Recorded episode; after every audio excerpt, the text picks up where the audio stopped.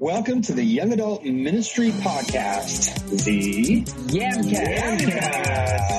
Yamcast. where we talk about everything the church needs to know and some things you don't need to know about failing forward in young adult ministry.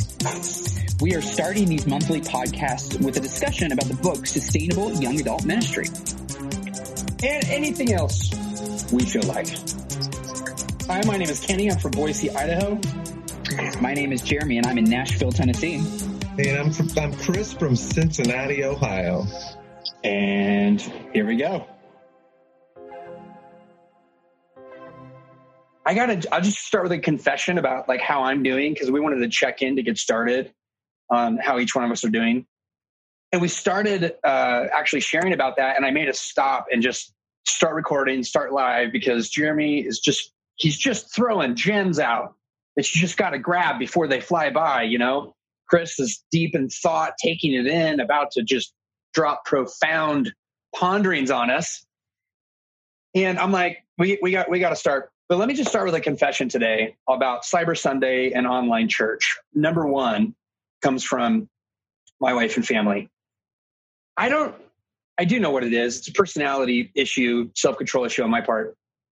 Sitting in my living room watching my home church that I dearly miss and want to be in, in proximity presence, like in the same space with, I become like a junior high boy, like you, your least favorite junior high boy at youth group that won't shut up, won't put his phone down, um, won't stop messing around with his neighbor, you know, and and you're just like, would you please just sit still? This is the only time of the week that you can do this thing. You don't do this anywhere else in your life where you worship and you pray and you gather in community. And my wife and kids and cats are looking at me like, what is wrong with you? So that's on me, no excuses. And then just shout out to my amazing pastoral staff and team at our church, on which I'm a volunteer at, at our church and, and but work with the young adults.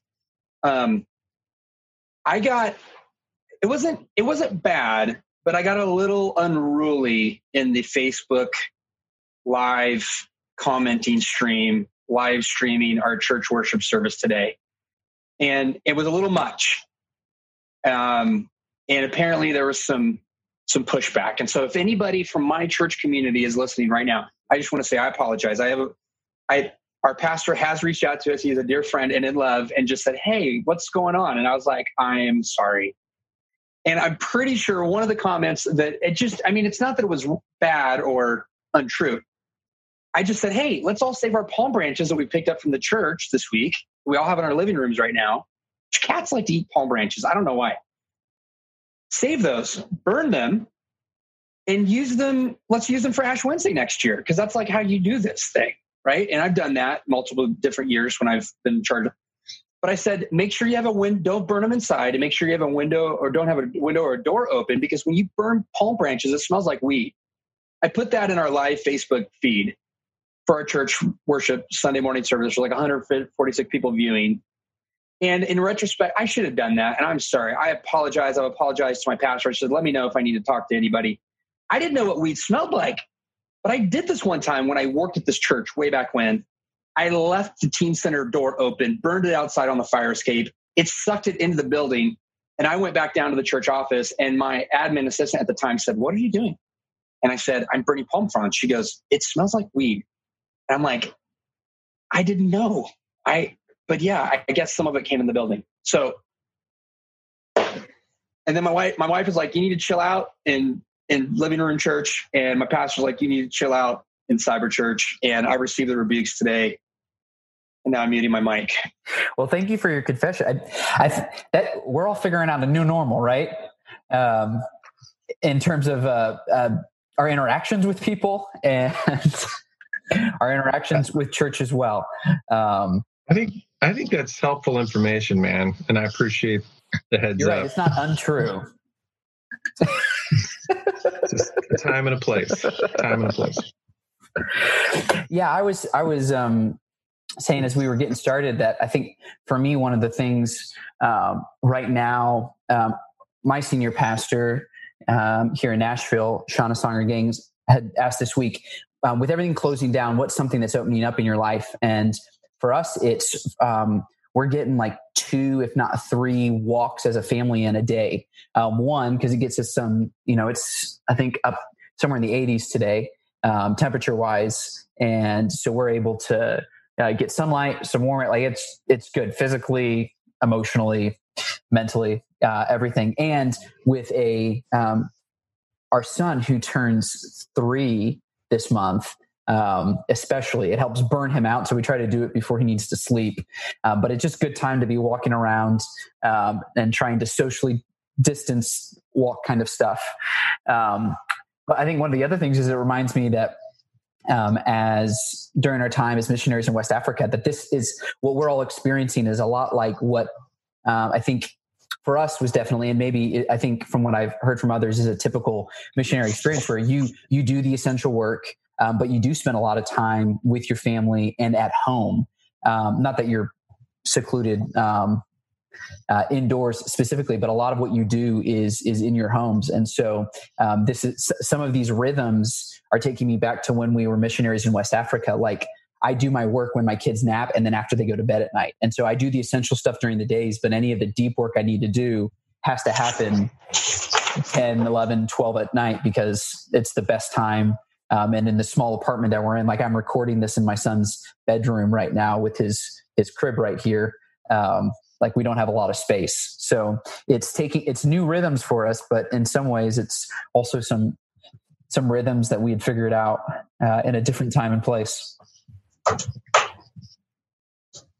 Jeremy, are you back in Nashville? We are. Yeah. Yeah. Okay. We had ran we had ran up to be with family in Indiana for a week. Right. Um, to give us a backyard and some extra family to to hang out with before everything got more and more shut down. And so we're down here. It's given us the chance to continue to be the, to the limited degree that we can do some pastoral things um, in person, like uh, running errands and getting groceries for people. Um, but then um, it's also a lot warmer here than it is uh, even in Indiana. So that's helpful as well. Well, I'm going to add backyards in Nashville to my prayer list for you. Yeah, that's um, so that you don't have to drive. What is it? Six hours north.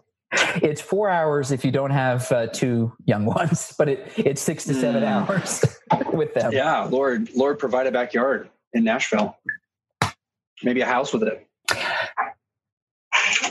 So that's us. Chris. How are you, Chris? I'm good. I'm good. I did some deep work, some deep, thoughtful reflection yesterday. Mm. Uh, I've been meaning to engage in some online gaming, and uh, and I've spent the entire day yesterday playing modern, uh, not modern warfare, uh, Warzone, Call of Duty Warzone. So nice. I feel like that's a little confession. I my future son-in-law is living with us in the basement, and he plays uh, quite a bit. I won't say constantly, but he plays quite a bit. Um, so when he was away, so this is an incarnational activity for you. Yeah, yeah, it was uh, definitely bonding time. Um, no, actually, he was at work for a 12-hour shift at the hospital. He's a nursing student, so uh, since he was gone 12 hours, that gave me 12 hours to play the game. So nice. I took on the campaign and finished it yesterday. Oh, but I re- I restarted it at a harder level, so now I've got to go through it again. Well, gains. So so yeah, uh, that's opened up for me. Um, I mean, we're doing well. It's it's uh, you know to to be someone who literally kind of lives and plays and hangs out and does ministry through a coffee shop that's closed, it's definitely uh, a weird time. So I find myself just driving over to the shop just to roast a batch for fun, you know, because um, it's a weird time, but lots of good family time. Definitely enjoying extra time with my kids. Um, family game nights pretty much every night, you know, some new board game um, we're having a great time. We're big. I tried to talk Jeremy into ambushing you while you were roasting and like try to get you to talk to us because I think that'd be cool. I could just imagine that going wrong and you dropping your phone into it and then that just giving it completely messing with the flavor profile. Yeah. Well, the only thing you could drop a phone into would be the cooling tray. At that point, it's only going to damage the phone. Okay. Probably not. Coffee nerd, coffee nerd. Love it. Um, but Cooling tray. Are you guys still Like doing? chemist. You had like a deal going on um, for coffee, right? Is that still going on? it is Ooh, plug it. to the I end was of the say plug it. Yeah. through the end of the day with any order, we are throwing in a free bag of the Brazil Rose Diamond coffee. So uh, while supplies last.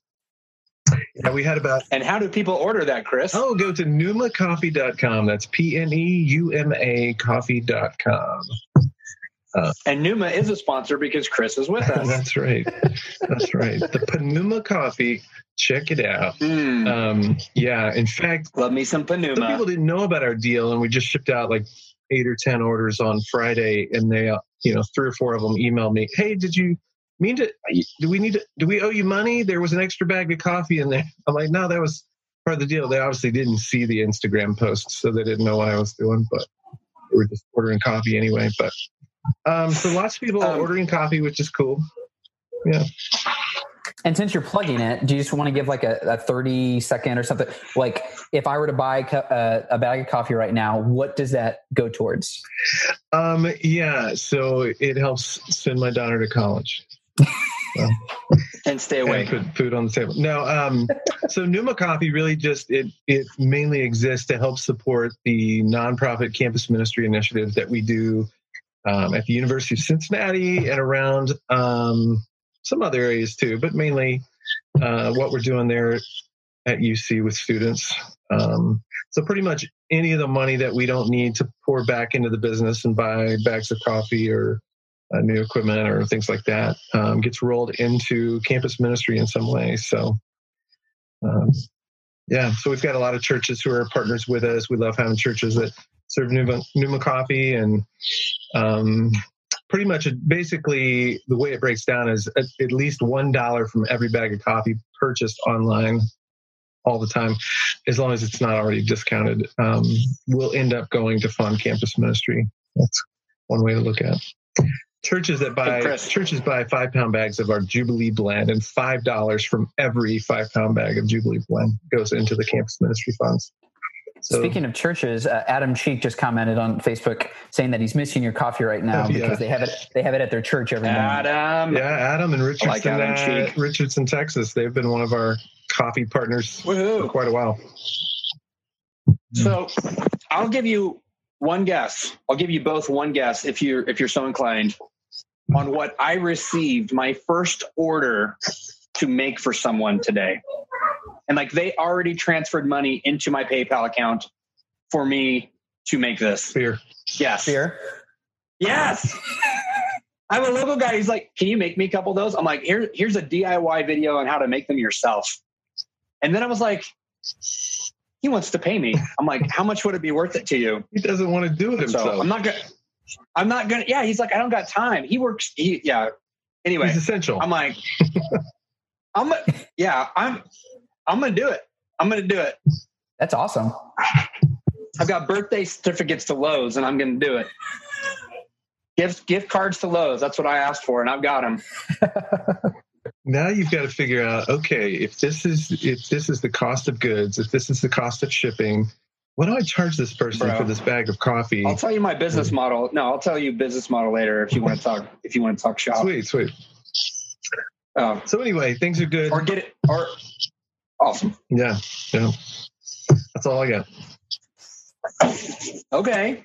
Well, Jeremy's following the notes rather closely, more closely than I am on occasion, or probably all the time. But we were kind of checked in and shared where we're where we're from and what's going on in our lives, um, essentially. But are we, Jeremy? Your question of, you know, the, how did you say it? There's there's things we've lost, but there's things we've gained, or there's things that have closed to us. What things are opening up to us? Yeah. I am I'm kind of savoring that thought um, because we've I think here in the Wade household, as my wife and I are talking, um, I think us as parents, the daughter in college, son in high school, and son in middle school.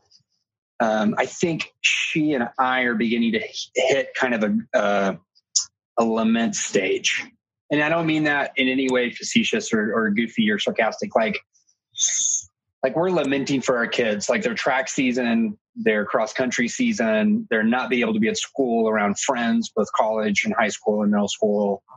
Um, the as parents, like how long is this going to go on? Like normal will be a new normal and will be something we go back to. It's something we're we're going forward towards, but I think the grief of it has really kind of hit me in some ways, kind of snuck up on me a little bit. Um, just just lately, been occupying my time doing different things. Um, but I thought we'd, as we get into kind of culture corner, we're living in this Corona climate and cultural conditions that we're all learning to navigate with the different tools that we have. Um, and I was just curious. I, I, think we've shared this some and, and a little bit, but what what are maybe more in depth just some things that we're exploring in the light of corona that we're personally kind of implementing to adjust for for today i think that's a different question than what we've talked about already or or is it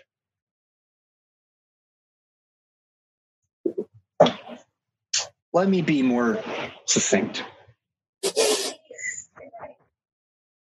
what are we personally doing to navigate corona ever changing cultural conditions?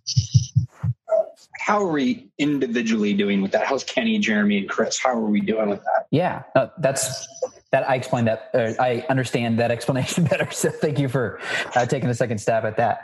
I think um, back to at the risk of um, overusing um, analogy from from missions, but they talk about like you you can go somewhere for like two weeks um, before like the real culture shock begins to like really hit in because you can you can hold your rhythms or kind of like say okay I'm going to pause stuff and live life for two weeks. But once you get past the two weeks, it's like stuff starts to unravel because you have to develop new habits and a new normal. And for a lot of us, we've just in the last week or so um, kind of hit that post second week into third week where like we can't just like we have to develop new habits um, because like life is continuing on to some degree and figuring out what that um, is like. And so i know for for our family it's a lot of walks it's a lot of out, outdoor time trying to find creative ways to keep our kids um, uh, having fun and occupied. Um, but then for like for me and for my wife Ritu, it's also using a lot of things like Marco Polo, FaceTime, Zoom to where um, you know we've we're doing our college Bible study on Zoom, our um, our own personal um, small group that we're in. Um, we'll be meeting later tonight and over Zoom we'll hang out, catch up, talk some about the sermon from this morning from our church, and then play um, I think Quiplash or one of the other Jackbox games over Zoom with screen sharing, that kind of stuff.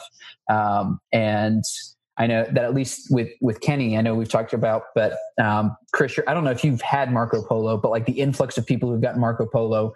Again, we used it. We started using it when we were in West Africa with inconsistent um, internet usage, and so you could send something and it would buffer rather than FaceTime just kind of skipping. And so um, the people, like the number of people I'm using Marco Polo with, like trying to find creative ways to um, catch up uh, on life with people. Oh, Kenny is currently on Marco Polo. Um, thank you. one of the other blessed. So um, one of the other things that's helping um, uh, for those uh, any watching or listening, I for two months was in a in a brace on my left hand um, because of an unfortunate cooking accident with a butter knife and an avocado. And so just this week, I got out of my brace. Um, and I still have um, a way to go in terms of my ring finger healing and therapy and whatnot. But um, I am now able to wear my Apple Watch again, and I've not worn this in over two months. Um, I had to um, you know, deep clean it from uh, all of the blood that got on it on the morning that I uh, sliced my hand open. But um, so I just got your Marco Polo. Bro, I'm eating, man. Stop. Stop sharpening your butter knives. exactly. um, and there's avocado on my hamburger. So oh, that sounds too good. soon. Yeah. I'm not allowed to use the avocados anymore um, or to cut them. My wife does that. We had it for breakfast this morning. And, um, but yeah, to your question, Kenny, I think um, one, we're trying to spend more time outdoors and also trying to use technology to stay in contact with uh, with people like me, uh, my siblings and my cousins. About a dozen of us got on a call last weekend and just caught up on life. We shared photos and videos um, through Zoom and just kind of like, you know, spent time saying like, "What are y'all doing at home?" And one of my uh, cousins, he and his father, they renovated a bathroom and then used their shotguns and blew up the toilet that they had taken out. Um, they're they're they're good Southern folk. I would enjoy that. That was like fun to me. yeah. I'd enjoy watching it. I'd enjoy participating. They were inside the house, Uh, or they took the they, toilet they took it outside. outside, backyard, along some woods. Either way, I'm good. Yeah. Either way, it's a little less uh, destructive when it's in the backyard than if it's in the middle of the house. yeah. Depends on the gauge, really, and the load. True. So that's my response. My initial Hmm. my initial response is that I don't feel like I'm adapting a whole lot. So maybe I'm just still in that stage of maintaining most of my own rhythms and stuff. Um, but then, yeah, when I'm out on the bike trail and I see how many people are out there, and I start thinking, yeah, maybe we shouldn't be doing this. Um, so I, I'm one of those people that's maybe still in a little bit of denial, like how how seriously we should be taking the distancing thing. Um, although I tend to keep my distance, I guess when I want to. Um, you know, but but ministry wise, it's definitely been it's been tricky, and I I can't remember where I've already said this, but for some of us, uh, this could be a bit of a slap in the face. I think um, when you think you have more relational investment in someone than you know maybe if they're able to walk away or i guess what i'm finding is there's some students you know from campus that i thought you know i was seeing every week and i'm talking to them here and there. Um, but it's been very hard to stay connected or i don't sense a, a big willingness you know on their side right now to kind of maintain some discipleship conversations or things like that. So anyway, I'm getting a little bit of a slap in the face, I think, on some of that kind of stuff. So Hmm. part of my adjustment to you know this whole scenario, I think, is is coming to grips with that a little bit. And I wonder, even with some churches, or even say a small group that you're part of. I was thinking about m- my own small group. I just asked my wife a little bit earlier, "Hey, should we be like trying to zoom our next gathering because we haven't met now in like four weeks and you know nobody's reached out nobody's really suggested that yet from our group and we have about seven or eight couples that are part of it. And a part of me just takes that as okay maybe we're not all as invested in this community as we thought we were.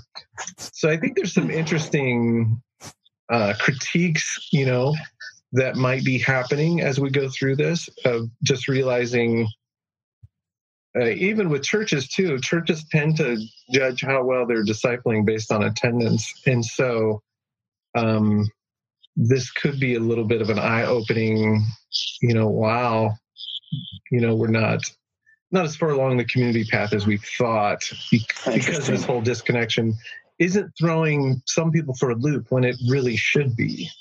Um, and so i guess that's that's been an interesting thing for me to do with personally as well as on a ministry kind of level. Yeah, I can. Were you going to answer the question, Kenny? There was a question. You had asked the question.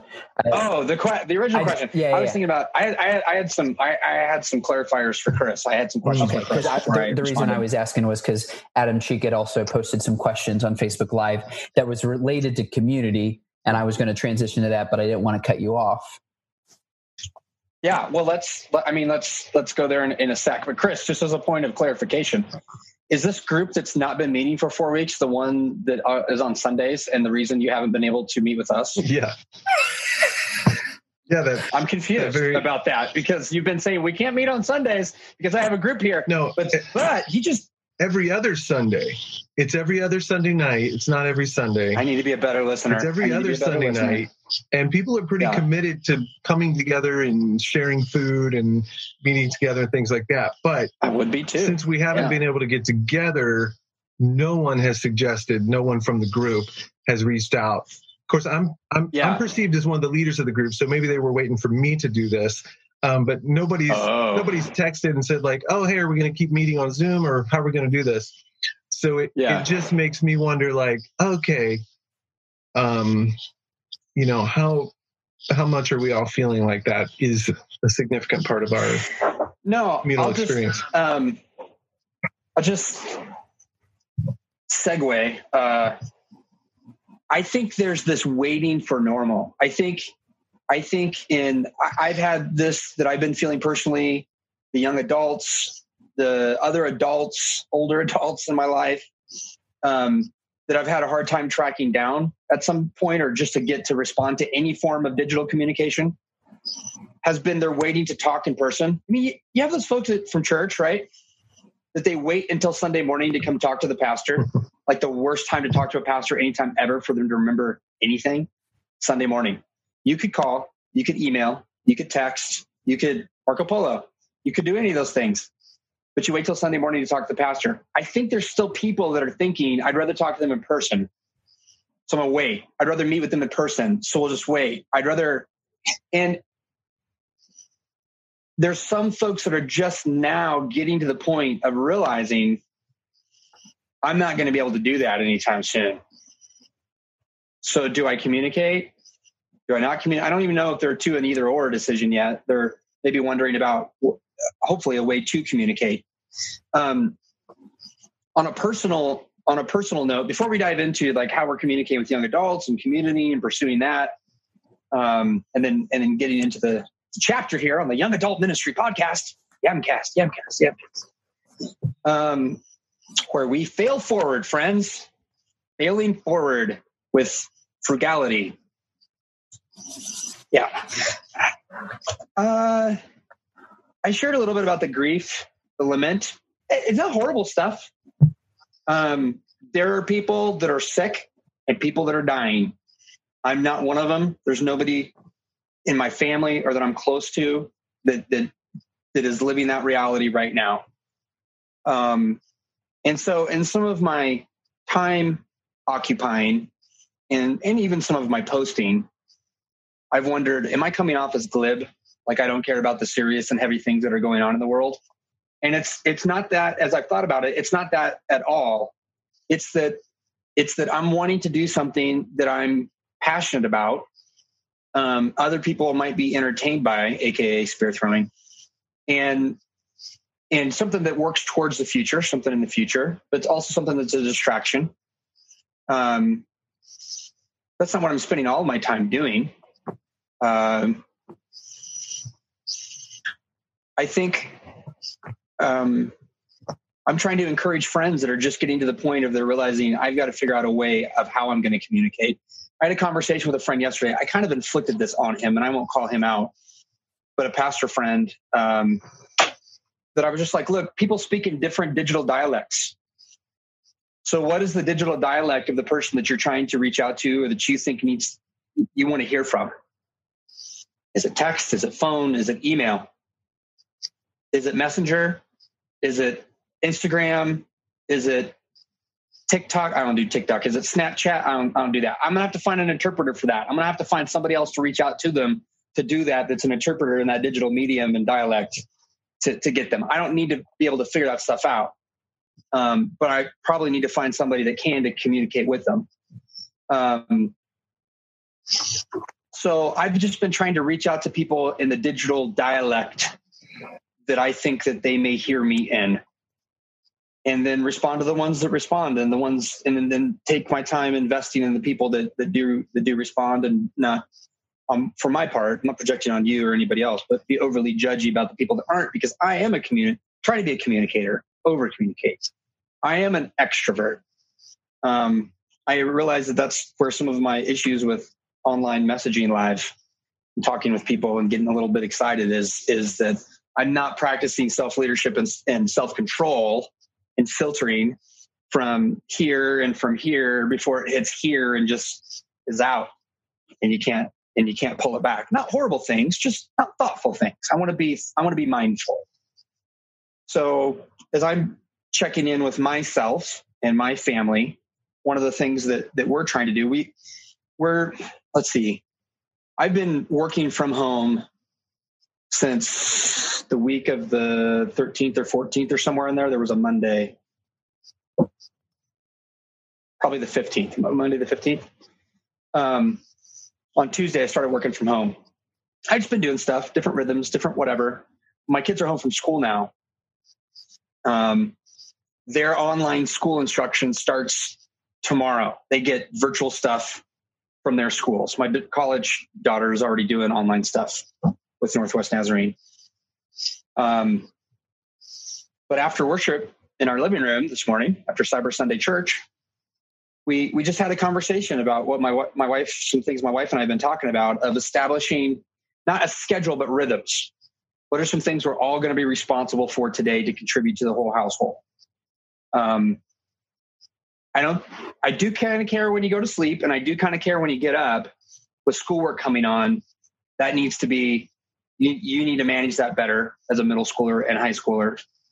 Um, and you need to embrace your schoolwork like it's your job and your calling on your life. That's kind of heavy, but it'll help. And and and get it done. And we're to pray together each night after dinner. We're just to check in with each other and we're going to pray together, center ourselves in Christ, and we're going to see how we're all doing. And then sometime during the day, each day, each one of us, we get to, we're going to play a game together, and everybody gets to pick a game. You get to pick whatever game you want to play with the rest of the family. It's taken us three weeks now to get to a place where we're like, we got to do something about this because we're just kind of all over the place and haven't really set a family rhythm together. And and again, not a schedule, like this rhythm of expectation that we're going to have that's life giving. And then, and this is, I'm, I was preaching to myself after our church's, you know, worship gathering online and sermon, pastor sermon. But I just said, I am responsible for my mind, my body, my spirit, my relationships in Christ. I'm responsible to Christ for that. And I'm accountable to you four other people living in this house with me, to my wife, to my daughter, to my two sons. And I said, You guys are responsible for those things in your relationship with Christ. And we're accountable to each other for those things as well.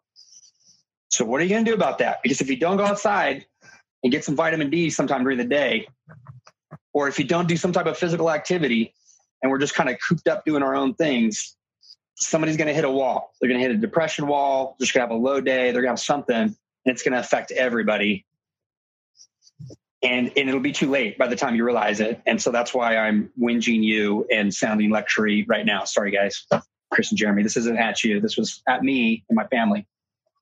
And so I think we've finally gotten to the point, just ending my check in now, of going, we have to establish some rhythms, some healthy, life giving rhythms in the light of this corona cray cray reality.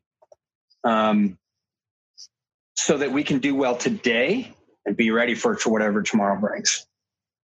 That's good. And I think that extrapolates then to one of the things that we're trying to figure out in all areas of life with work um, and with church life is how, what are the new rhythms? Um, because just like our family rhythms, our personal rhythms, the church rhythms are a lot of things that we do with other people or where we go other places. Um, you know, there's that uh, trending thing on online on Instagram and Twitter um, that I've seen. It's like I like realizing all of like my habits and rhythms in life are non-essential things. It's it's mm. restaurants and coffee shops and like like all of the things that are that are deemed un um, unessential right now. Um, not that Chris, not that they're not essential, just like in terms of the gathering. mm. um, I think yeah, I, the amount of oh, they're essential. Yeah Chris, they're essential. We are still open, by the way. It's deemed essential. Um, okay. Carry up, curbside, walk up. yeah. As many Pneuma. as many restaurants are as well. People still need and food, coffee. I guess. Definitely coffee. Mm. Yeah, yeah. This guy and toilet paper and Lysol along the back. Kenny show. Is that a bottle of hand sanitizer up there too? Okay. uh, yeah. Yeah. And I got one here, and I got one here. These are the best.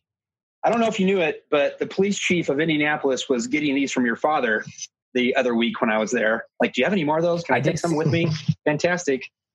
Yeah. Plug of uh, Shep- Shepherd in Indianapolis, Shepherd Community Center is a relational one sponsor. of the paramedics that works with Shepherd Community Center is keeping one of those on his uh, wiper blades um, on his car so that he can sanitize his hands before he gets into the car anytime like he's going to or from like he he pulls it off sanitizes his hands so that he doesn't have to wait till he gets home to do a little bit of sanitation so that he hopefully limits what happened like getting anything on his car um, so corona hack right there Hmm. brought to you by Corona Shepherd. Community Center Corona hack right Nazarene there. Compassionate Ministry in the heart of Indianapolis. Yeah. Not yet an official sponsor. Wow. Did you used to work there? How do you know so much about it? What's your connection, Jeremy? I think I-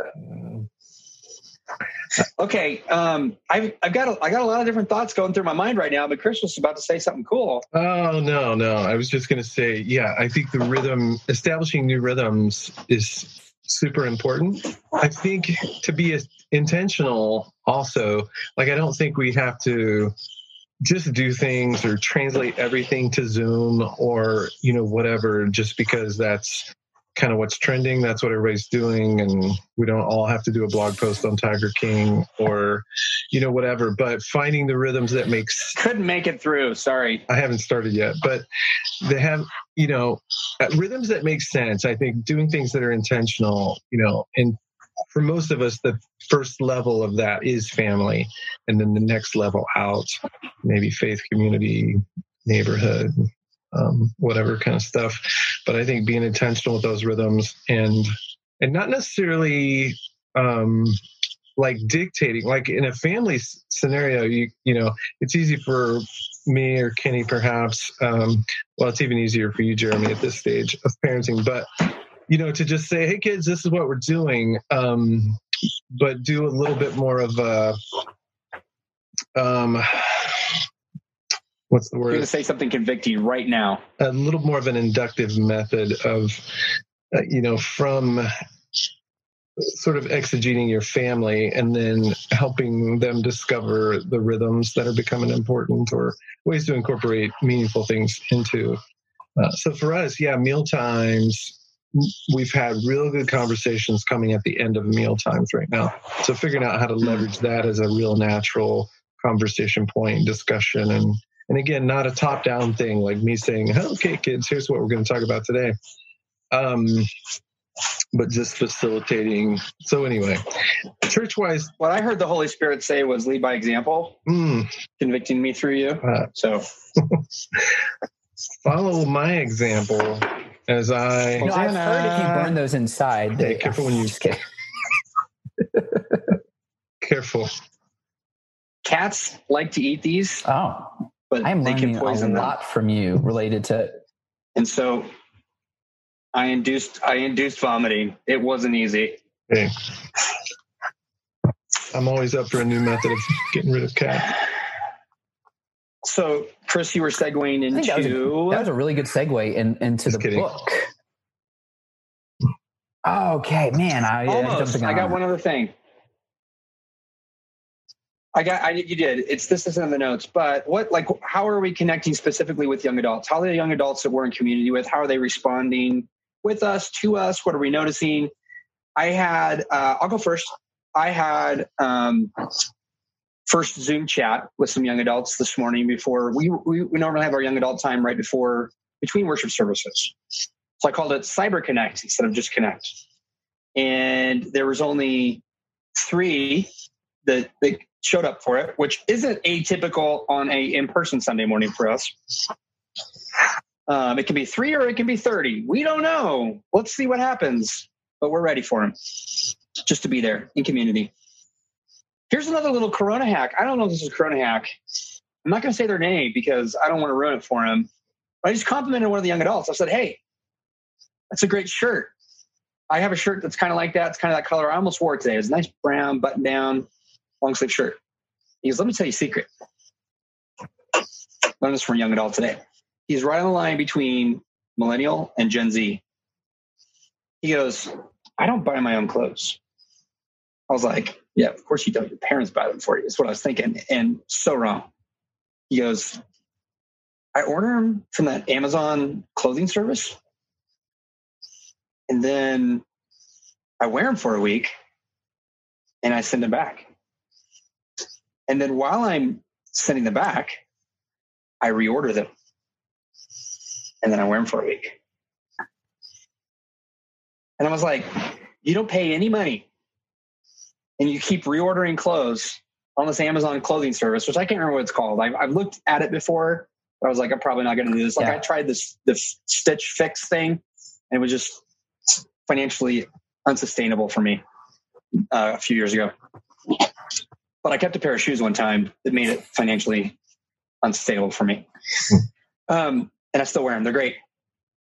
So he was like, he's like, yeah, I don't wear my own clothes. And then I started, I was like, dude, that is so like millennial, like in, in Gen or Gen Z. I'm not sure which one you are. He's like, I'm right on the line. And then the other guy that's older, he's like 24, 25. He jumped on me. He's like, you're, wait, you're, you're making this a generational thing? I'm like, I totally am. I'm Gen X. I never would have thought of doing that. Maybe I'm just slow. Maybe I'm dumb, but you found this hack like in the system. And I'm not, I'm not saying that I wouldn't do it to try it, but I just don't know that it's long term sustainable. And I and I shared this with my wife, and she was like, "They're going to catch him." I'm like, "He's sticking it to Bezos." Like, and with everything going on, he has no clue. The guy has no clue that this one kid is is doing this thing. And so I don't know. What do you guys think about that? What do you what do you think about ordering perpetually from a service and returning them and ordering the same clothes or different clothes to wear them for free and never having to pay for your? I feel like, like if there's anybody who can catch free. it, it would be Amazon. I feel like they've got an AI system that could that could mm. catch that. Or I feel like if I were doing that, that I would think that okay, at what point do they deem me like enough of a of a profit loss that they then like shut out my account or something? This guy hates his clothes. He hates our clothes and keeps ordering them. There's got to be an algorithm for that maybe an ethical I don't, one. I don't think if I don't think Amazon has any kind of ethical algorithm. period. Whoa! I think I might work okay. for him. I might work for him. I'll let you know. I think it's just shady. I'm I'm definitely the oldest dude, you know, in the mix here. So sometimes I feel like I'm gonna I'm gonna come down just on a on an old school like, dude, that's just unethical you're you're take you're not paying for your clothes. So not only are okay, you supporting uh, sweatshop clothing, but you're you're not even supporting sweatshop prices by oh whatever.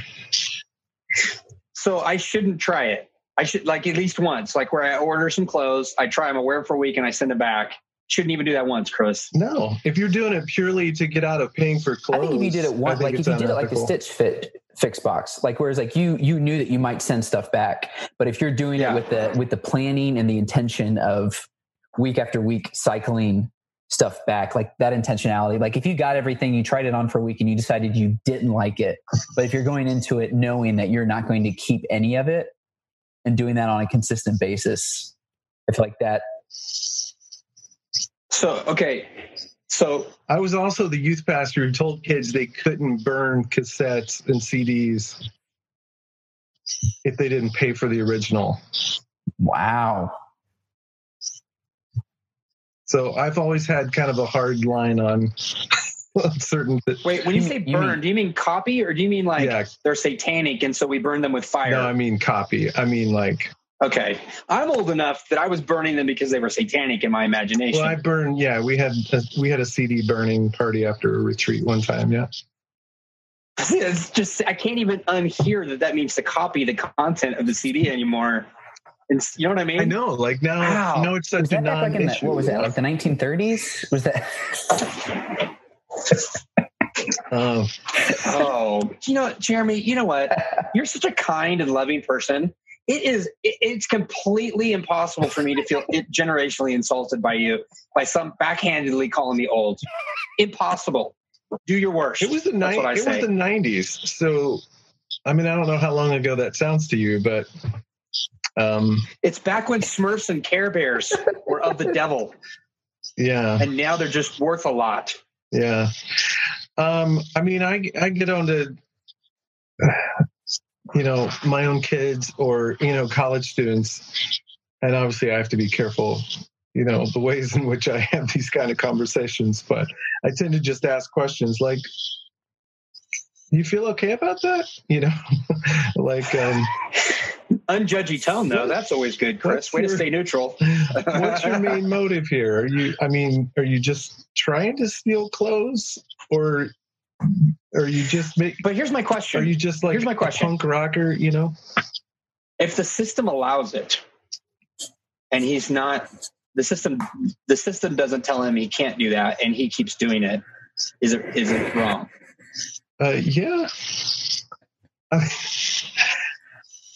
that's like, I mean, I agree with you. Isn't it like Paul's? I, am not. I'm not okay with. Isn't it. that like Paul's statement? Everything is permissible, but not everything is beneficial.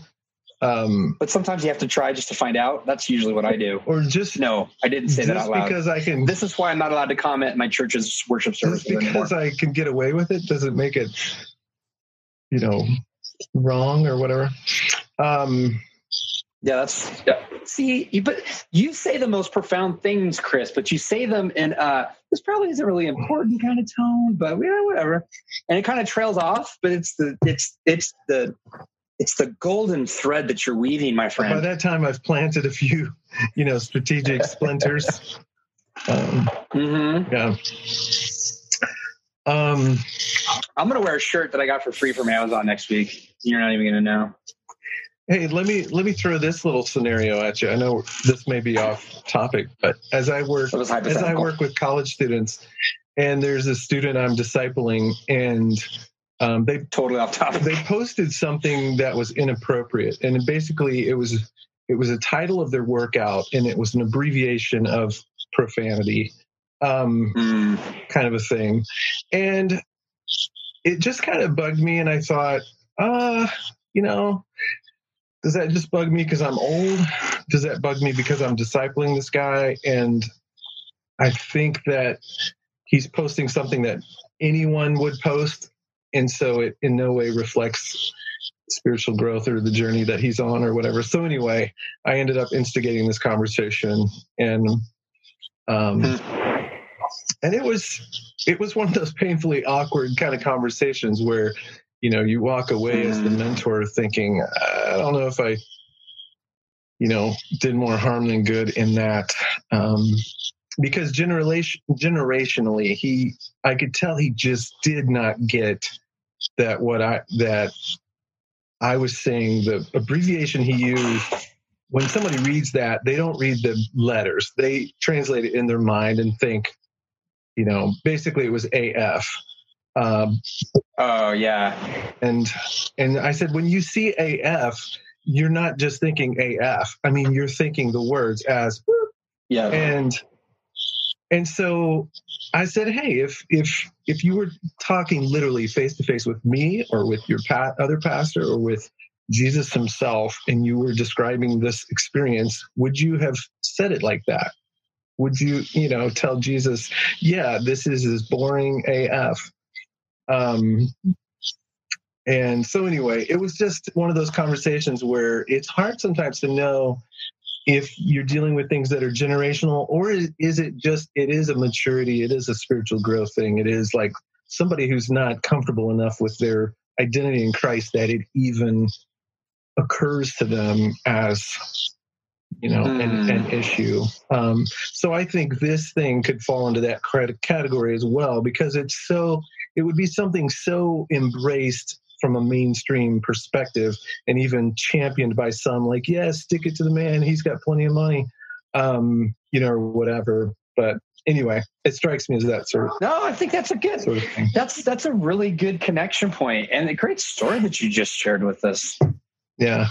I hope he doesn't Chris, I, I, I hope think, he doesn't I think watch the this. conversation well i think the conversation was was worth having because you care wherever it lands and whatever they decide to do, the fact that you were willing to do that as a friend, as a mentor, and as a fellow believer, um, I think I think it speaks to your to your love and care, concern, and and your willingness to be vulnerable and to have the awkward conversation. I personally, I respect that. And I respect it when, like, the people in my life today came to me and said, not that I was, you know, alluding to profanities, um, but just said, you're making this hard for me. Like, you're making this hard for me in real life and in digital community. What's what's going on with you? Hmm. I I receive that. That's that's on me now. You know, yeah, and um, I think um, what you shared, yeah. Chris, I think it is a, um, I think a part of it is a cultural piece as well. Um, back to our friend Adam Cheek on the Facebooks, um, as he's still uh, following along with our conversation, said he has a young adult. Um, there's a young adult that he works with that's mid 30s that doesn't think cussing is an issue, and I think that's um, maybe a reality that um, depending on people's upbringings, their culture, where they are in their in their in their just walk in life in general, um, that there's different understandings or expectations of what um, language we use looks like. Um, but nonetheless, does it it doesn't negate well, ha- being using that as conversation um, pieces uh, with those that we're working with of, of any age. I would say. And I tried to be clear with this with this young guy that I I don't see cussing, I don't see using the F word, or I mean that's maybe one of the worst ones to use, but in general, like I don't believe cussing is quite like you know how I was raised, like it was a heaven or hell issue. It was like salvation versus you know you're you're unclean, you know if you're using language like that. I don't believe that, and I told him I don't know that God cares maybe even as much as I care about it right now in this moment. I'm not sure, but I know culturally it just is a it's a bit of a statement, and it's um, it's just participating in kind of a I don't know. I just think as Christians, as we grow, we want to be a little more. Yeah, I think, I think that's an important piece of. If, um, and subversive, if we're claiming to follow Christ and to be journeying with Him, um, are we? Um, and and in what we say and what we do in person definitely harder especially when we do it online because there's less of that instant um, pushback. How are we representing christ um, and are we creating uh, stumbling blocks for other people? Um, i think is an important and I have, and I'm around college students all the time who they could say, "Hey, this is boring AF," and it wouldn't necessarily bother me, but it's somebody that I'm in relationship with. It's, it's relationship. It's somebody yeah. I'm I'm yeah, yeah. discipling. So it's not just anyone. Um, so I yeah, that's a little point of clarification too. But yeah, I think that's an important point clarification. Yeah. yeah, we don't kick people out of the coffee shop just you know for like I mean we'll we will ask people if somebody's being loud and dropping the f bomb or something. I mean we and we're not an overtly Christian atmosphere, I would say. Um, so some people might be hanging out there and not even know it's a nonprofit or it's run, it's kind of faith based, whatever.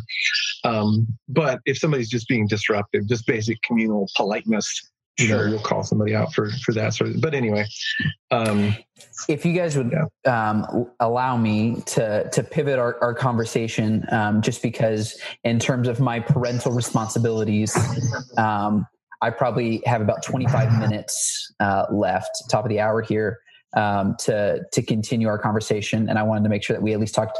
We referenced uh, the book a little bit. Um, it, unless we have anything else on that, I was just going to kind of throw that out to give you that timeline for. I have it's time. I play Call of Duty in like 20 minutes, so.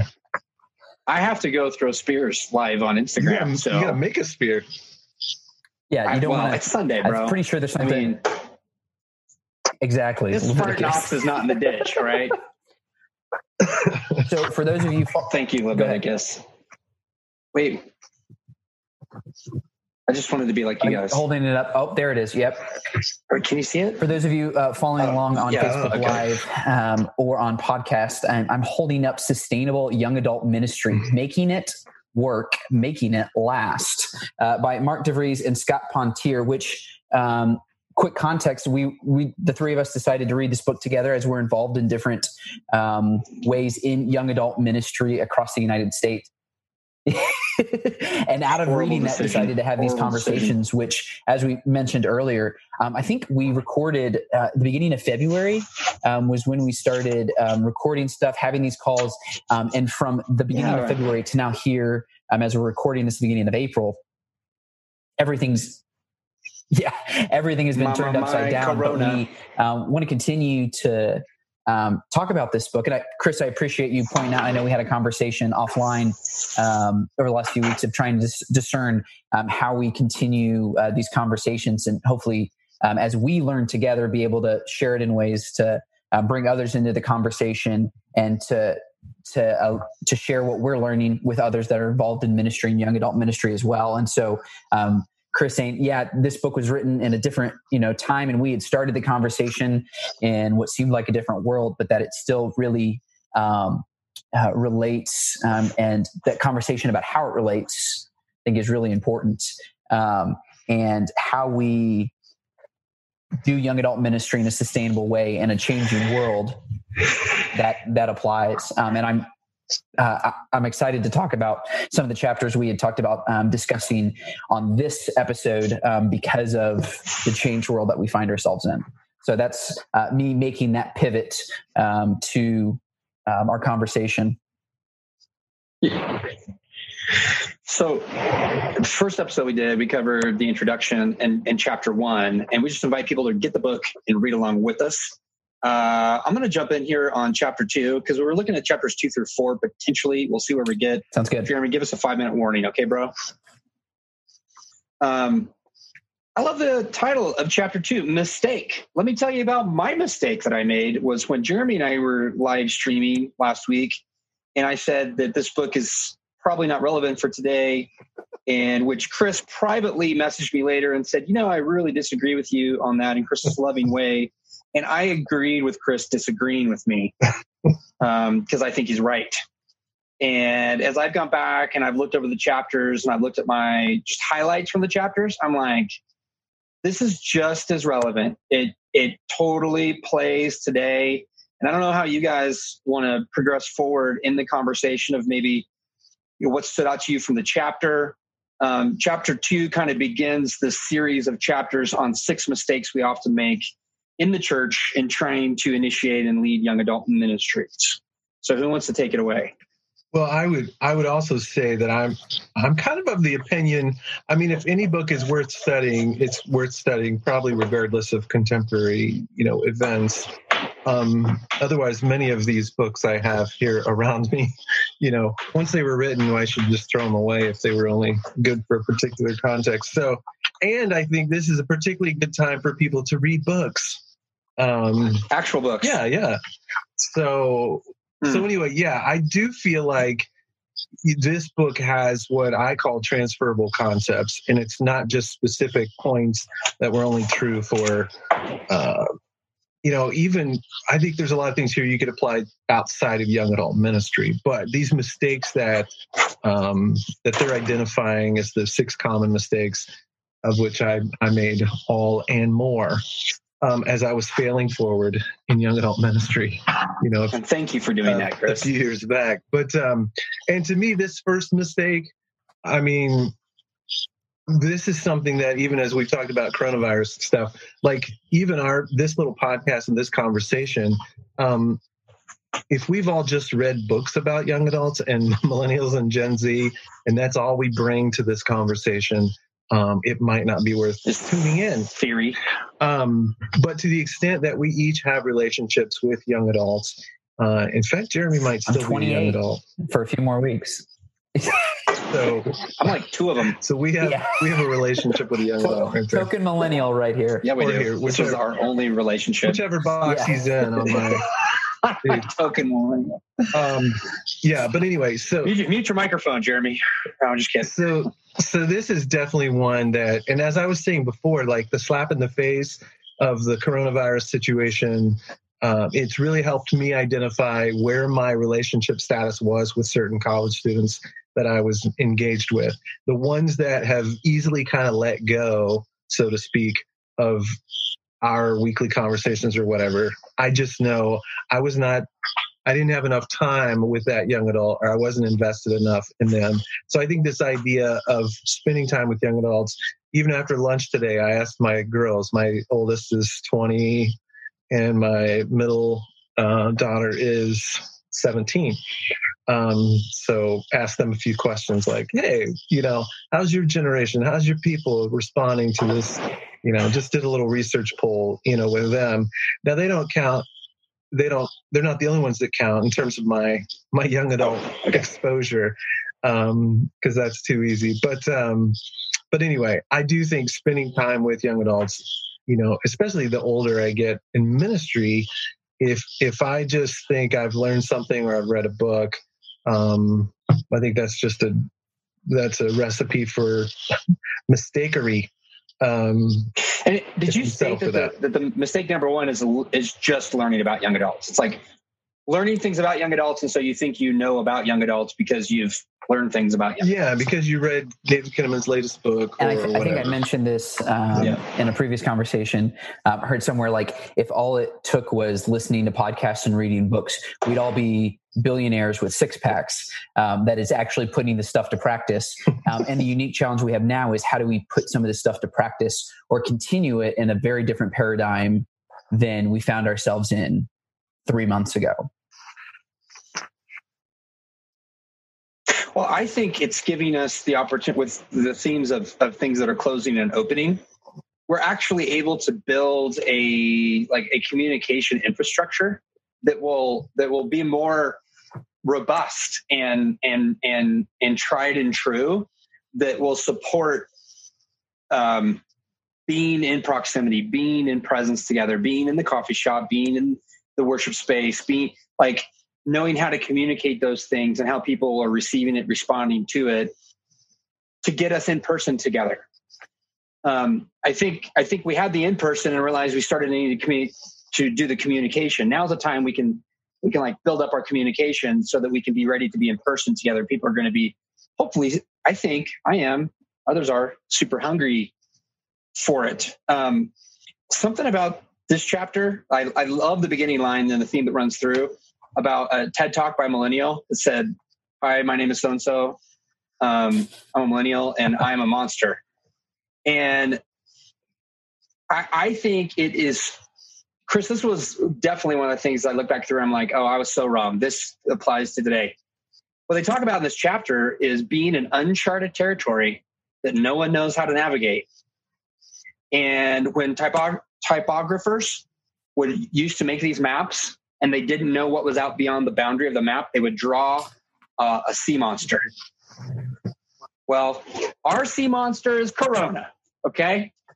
We are way out from shore.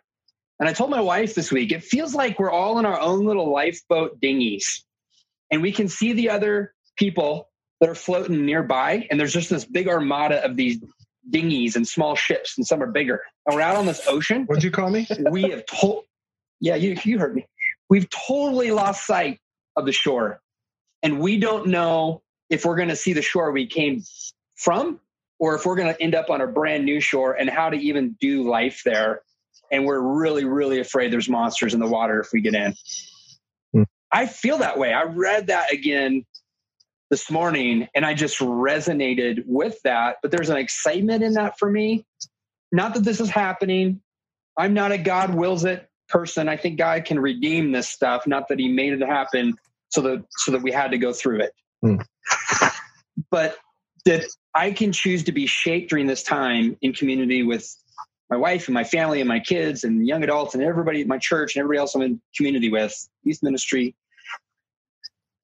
Um, aware that there are monsters, but not being afraid of uncharted territory but figuring out how to how to navigate in it and learn from other people that are navigating in it as well. I think we need to also be careful as we're I don't know, trying to chart uncharted territory that we I guess maintain a humility, a sense of I feel like it's it's dangerous to get to know one millennial or one Gen Z, one young adult, one college student, and then feel like you know them all. And I think one of the points of this chapter is building relationships with um, individuals and hearing stories, and then um, and just keep to keep doing that. I also feel like one of the points here is is I often come back to this Peterson quote, which I guess he stole from Nietzsche. Nietzsche, um, long obedience in the same direction. Um, mm. Is it hmm. ministry? And again, yeah. this is ministry in general. Long obedience in the same direction. Not thinking that you know this book or this program or this gathering or this whatever is gonna you know solve this issue. So those are probably my my takeaways one of the one of the questions I'm asking myself is the the slow the slowdown here. Will it be my adversary or my ally? Because what I heard you just talk about was the long, slow work of relationship and the deep friendships that we have. They might have started in a in, on a whim and in an instant, but they've you know I can. There's people popping in mind right now for me and they're 20, 25 year on friendships that have weathered time. We can pick up where we left off. But relationship, genuine, true relationship is slow. And I need to embrace this slowdown. Yeah. I like uh, somebody the other day was talking about how um, it might have been on NPR, some kind of program was talking about seeing this as a sabbatical, as a bit of a forced sabbatical for people who have that mm. luxury anyway. A lot of people are scrambling to survive and they're not going to have the luxury of oh this is a nice yeah, true. restful time for me um, but i feel some guilt over that i gotta tell you yeah for many of us i think there are ways to turn this into a sabbatical reflective kind of you know Richard Rohr contemplation action type of um, talk. I think there's some good ways like that to look at it. Uh, and I, I think so too. I would hope that there will be people telling stories about like, oh, well, after the COVID nineteen thing of 2020, or you know, it was you know, people. Just, I'm a Corona baby. Yeah, people telling their story, their spiritual journey, like marking this as a bit of a there was some kind of mile marker at least, yeah. you know, so along the way. One of the things um, that that reminds me of, there's a, a, book that my church, the church uh, leadership at my church here in Nashville is um, reading through. It's called uh, "Joining God, Remaking Church, and uh, Changing the World." Um, it's just a small little like hundred page uh, booklet, but it has a quote in there from City of God um, and Saint Augustine that says, "God is always trying to give good things to us, but our hands are always too full to receive them." Again, not making light of all the pain, uh, the job mm. loss, sickness, and death. But for a lot of us, mm. we are being forced, like our hands, uh, the stuff in, that we're trying to hold has been forced out of us. Um, and so, what do we do with that? Do we do we try to go back to what was um, at the end of this and prepare to just pick everything back up, or do we pick? Up do we just keep less, and maybe there's less things being the things that God would actually desire for? So, being deeper relationships uh, being um, a more consistent uh, walk with with God. I uh, we're not talking about this book, but like I I just started reading this, and it was one of those where it was written a couple years ago, um, and in the very beginning of it, it says we are confronted by a historic break, and such breaks call for the cultivation of a fundamentally different imagination. And this has huge implications for the rhythms of life and worship for Christian communities. I was just like, I'm really glad that I'm, I'm reading this book mm. and uh, the one that we're talking about. But just what do we need? What do we need to? What is being taken out of our hands? What do we need to be given up? Um, and at the same time, okay, so then what are we reimagining? And I'll tie that in with um, uh, one of these first chapters talking about. Um, uh, I think it was mistake number two talking about changing the worship style, which is interesting. If we'd recorded this a couple months ago, we had been talking about uh, in person worship services, um, which is a mute point um, at this point um, in yeah. our. Uh, life as churches um, but how are we reimagining um, church when we're doing a lot of the worship gathering online um, and the thing that i'm really excited about is to see um, how do we do that and then how does it change what we do our habits do we just pick everything back up after all this is over or do we have different habits um, moving forward. I know for our church today, for the for the sermon, I tried something different where it literally paused three times in the sermon and said, "Hey, here's a question. Uh, you can mention it and you can talk about it in the Facebook chat, or talk about it with the people that your your your family, mm, um, wherever you are right now. If you're around people, um, talk about them with that. Just realizing that like live streaming, what we've always done, a bunch of worship, a bunch of things that like if you're not in the room, like maybe this is just me, but like if I'm ever previous to this, like if you're listening, like I don't I don't sing with my laptop. Um, and so I know it's something where we still have worship songs, but it's like, how do we get more participatory um, uh, and and pivoting in that way? And I don't know if that'll what that will be in the long term, but um, it, it, it is also something that's talked about in this book. Is that one of the important things when you're thinking about worship style is that you need to be who you truly are. You need to be consistent with your DNA. Um, and so, um, tr- you know, the music we're doing is the music that we've always done. Um, less people, we don't have an orchestra and stuff, but um, we're we're trying to be consistent to our DNA, and that applies beyond what we're doing now. Um, that understanding who your what your DNA is as a church when it comes to worship style, um, when it comes to the kind of ministry that you do, and being authentically that, which I think is one of the important points of the book overall, is like don't be who you're not. Um, not that you don't critically look at everything, yeah. Um, but uh, one of the things they point out in the book consistently is that the one the church you know the the big uh, church that's in the city that's bringing all the young people in they've done that since day one and that's consistent with their dna um, so how do we be consistent to our dna and still reach every generation and specific to our conversation uh, young adults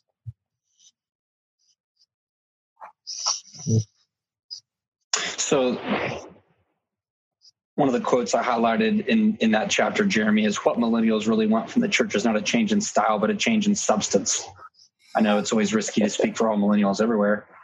Um, I'm just quoting someone that did. It wasn't me. But I think churches, we have a real opportunity right now to not just migrate attractional yeah. church to the internet, um, but to focus in on contextualized substance. And I probably told you about um, Justin that's helping us out with the podcast, with producing and everything. But their their church in Seattle, uh, they've never streamed because they believed the just proximity is important in being together. And so in this Corona environment, they aren't streaming either, but they've created a digital liturgy that they do stream and ask people gathered together to follow through and participate together as the body of Christ collectively. And of all the churches that we know and are connected to, they could put on an out of this world minimalist worship set. They could rock it all day. But knowing their people and reading the climate in the room and the power and, and importance of proximity together, they didn't they're they're focusing on the sub on substance, not on style. And I got just mad respect and and admiration for that. The the just the the the willingness and leadership to pivot. One of my new favorite words, and hear you saying it too, so I feel cool. Um, but the pivot is so important right now, and not just continually pivoting, but potentially we're going this direction. We were going. It's almost a repentance we were going this direction and now we're going this direction with this but it's substance yeah. style i know um, yeah like how do how do we be consistent with who we are and that's how that church do i know we're our church we do communion lord's supper every single week but we're not right now um, I know it's hmm. been a lot. It's there's been a lot of de- debate online, and I'm sure offline as well in churches of of what do we do, do we do communion and how do we do it? And there's a lot of really creative ways of doing it and we're just not we're saying that we're when we come together um man it i we're, we'll, we'll we'll do communion then when we all get together together as the body of christ to receive the body of christ. Um, and in the meantime taking that time to then instead hmm. um, receive a blessing. And so we've actually for most weeks invited people as they're watching online um, to do what you would see like in a catholic church when you don't receive communion um, and cross your arms in a certain way and receive a blessing. Um, and i am yearning for the day when we have like um, not just because we have some of the best um, wow. fresh made bread um, that we use for it, but like like it's just it's going to be it's going to be beautiful, and that's not the way that everyone should do it.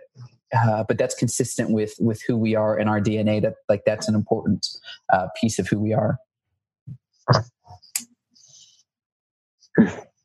So, with this chapter talking about you know changing the worship service, um, why do you think that's such a first like inclination for a church or for a young adult pastor, a youth pastor who's supposed to do young adult ministry for somebody? Why is it that everybody wants to do that? Oh, let's create a separate worship space for young adults.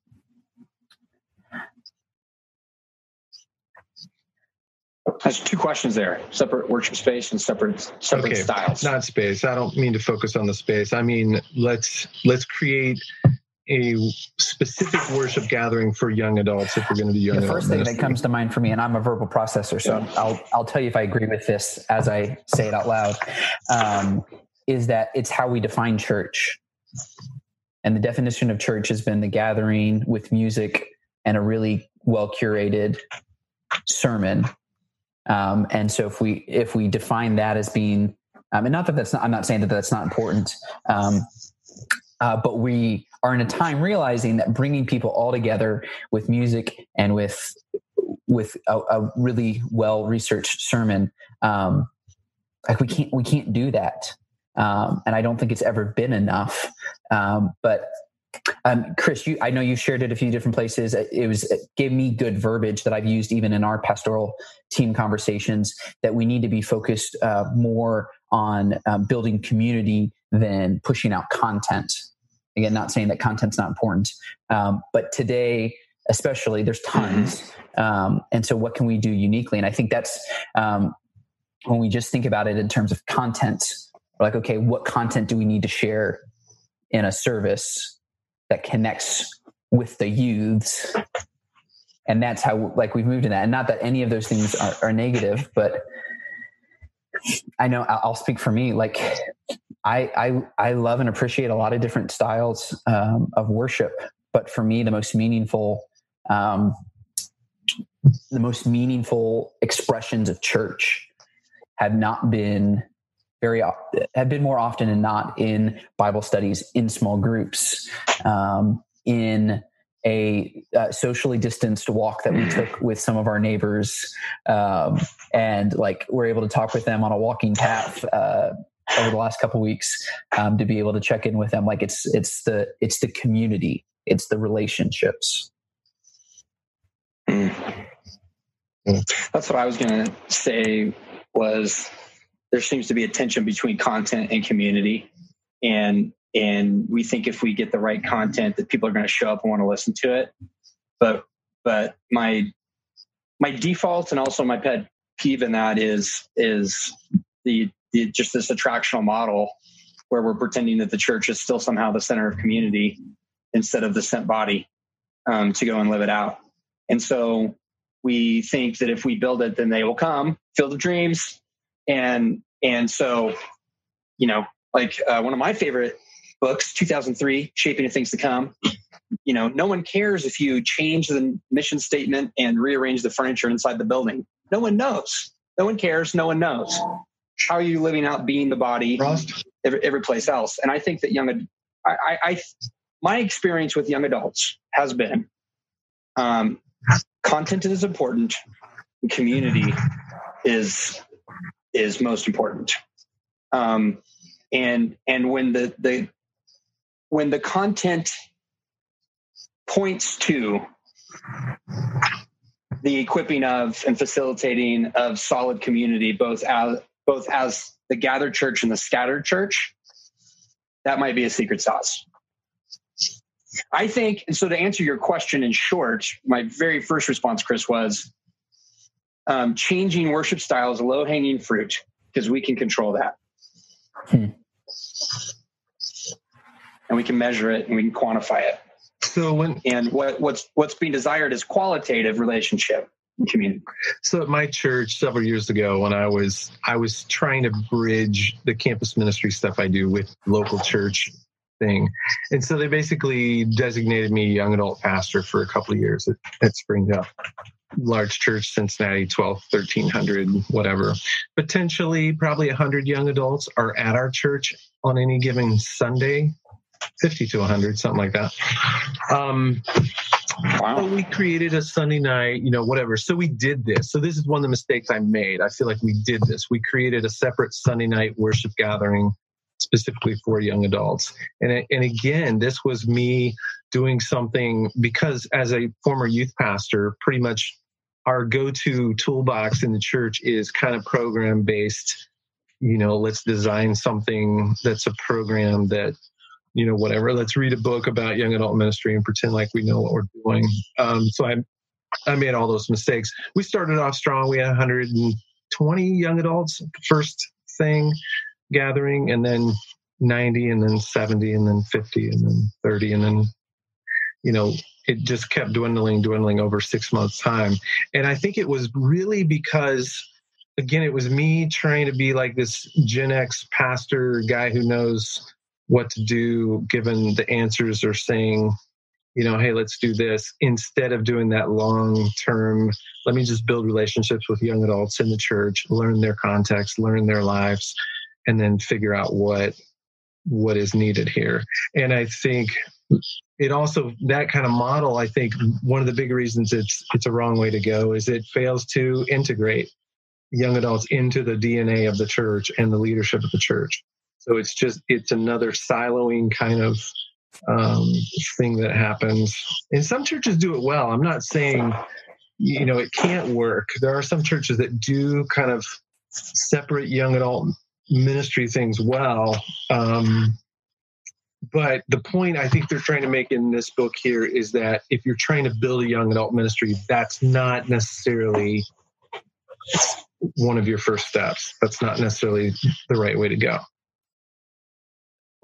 So I think we need to explore that one deeper, but we need to do it next time. You've been in and out of mistake number three in chapter four. Expect the youth director to do it. Oh yeah, yeah, yeah. So let's let's let's pick it up there next time because Jared's got a roll, and and we're on his Zoom account. But we got to get back out there, guys. We gotta we gotta go back in our world and be the church. Okay. So if you need any of these, I got plenty of them. I got Spartans. I got youth youth and mission relics. Um, I got freebies from NYC. If you need Just spears, equip yourself to be the church. Good. Spears. If you need coffee, if you need coffee, I'm your man. Coffee's there. Spears here. And if you're trying, Jeremy, if you're in any way engaged in young adult ministry, definitely uh, hang out with us on Facebook, the Nazarene College and Young Adult Ministry yeah. Network. And and specific specific to this, we like, have the like, Young Adult like, Ministry podcast Instagram account that we're getting off the ground. the Yamcast. Yamcast, Yamcast, Yamcast, Yamcast, Yamcast, Yamcast, Yamcast. Failing forward. Failing forward with the Yamcast trio. All right. Thanks for joining us, everyone. Peace out. All right. See you, bros. And be safe out there. Christ be with you. Amen. And also with you. oh, thank you.